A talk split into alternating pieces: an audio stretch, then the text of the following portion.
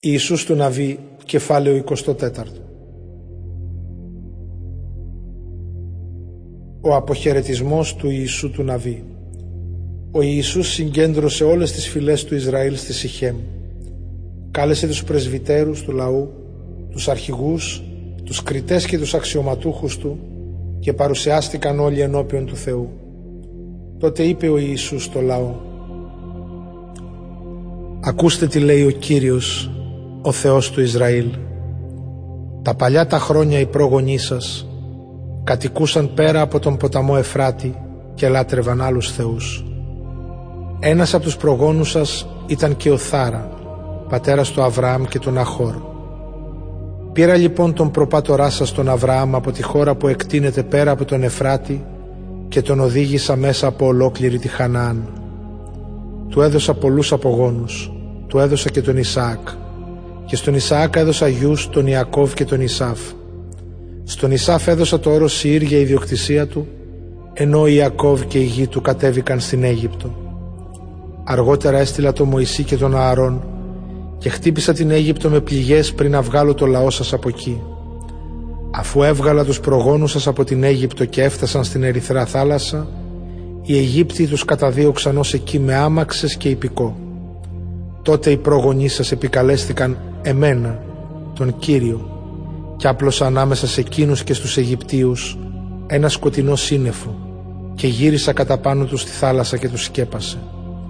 Ξέρετε πολύ καλά τα όσα έκανα εναντίον των Αιγυπτίων. Στην έρημο μείνατε για πολύ καιρό. Έπειτα σας έφερα στη χώρα των Αμοραίων που κατοικούσαν ανατολικά του Ιορδάνη. Αυτοί πολέμησαν εναντίον σας, αλλά τους παρέδωσα στην εξουσία σας και καταλάβατε τη χώρα τους, γιατί εγώ τους εξολόθρευσα στο πέρασμά σας. Τότε ήρθε να πολεμήσει εναντίον σας ο βασιλιάς της Μωάβ Βαλάκ, γιος του Σιπόρ. Έστειλε μάλιστα και κάλεσε τον Βαλαάμ γιο του Βεόρ για να σας καταραστεί. Εγώ όμως δεν θέλησα να ακούσω τον Βαλαάμ. Αναγκάστηκε μάλιστα να σας ευλογήσει πλούσια και έτσι σας γλίτωσα από την εξουσία του Βαλάκ. Ύστερα περάσατε τον Ιορδάνη και φτάσατε στην Ιεριχώ. Οι άντρες της Ιεριχώ πολέμησαν εναντίον σας. Το ίδιο και οι Αμοραίοι, οι Φερεζαίοι, οι Χαναναίοι, οι Χεταίοι, οι Γεργεσαίοι, οι Εφαίοι και οι Ευουσαίοι. Εγώ όμως τους παρέδωσα όλους στην εξουσία σας.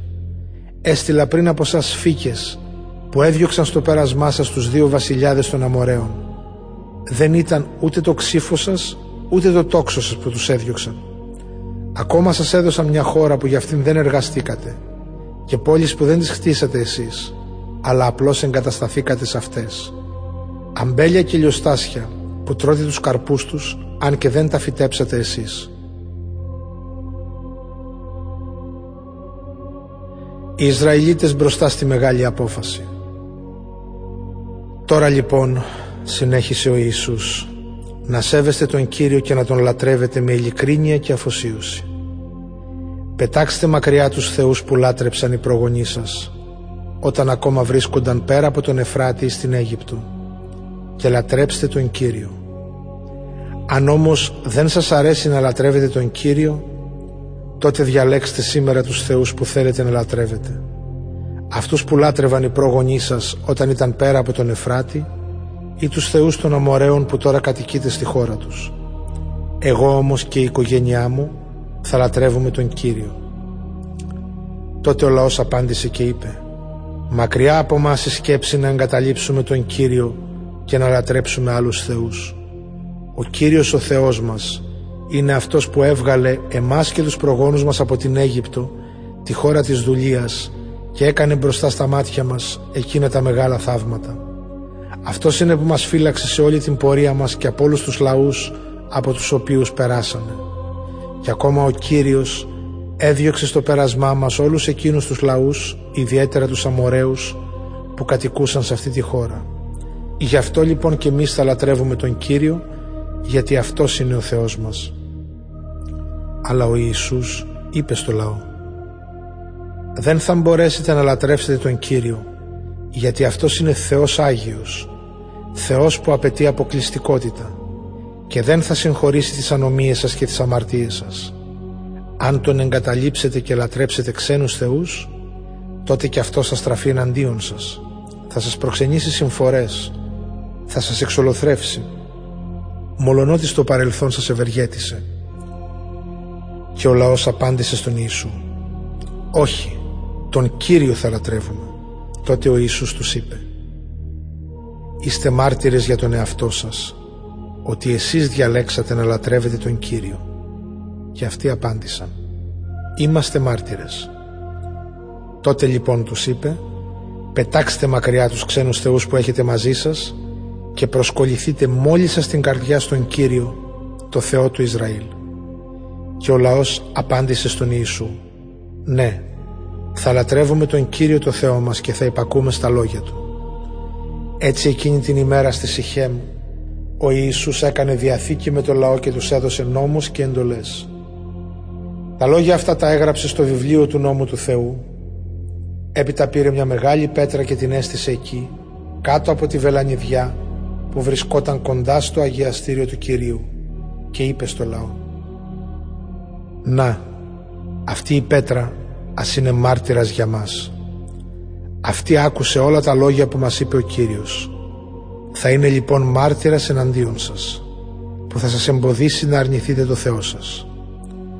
Τέλος ο Ιησούς απέλυσε το λαό και πήγαν καθένα στο μερίδιο γης που το ανήκε. Θάνατος του Ιησού του Ναβί και του Ελεάζαρ Μετά τα γεγονότα αυτά πέθανε ο Ιησούς γιος του Ναβί, ο δούλος του Κυρίου, σε ηλικία 110 ετών.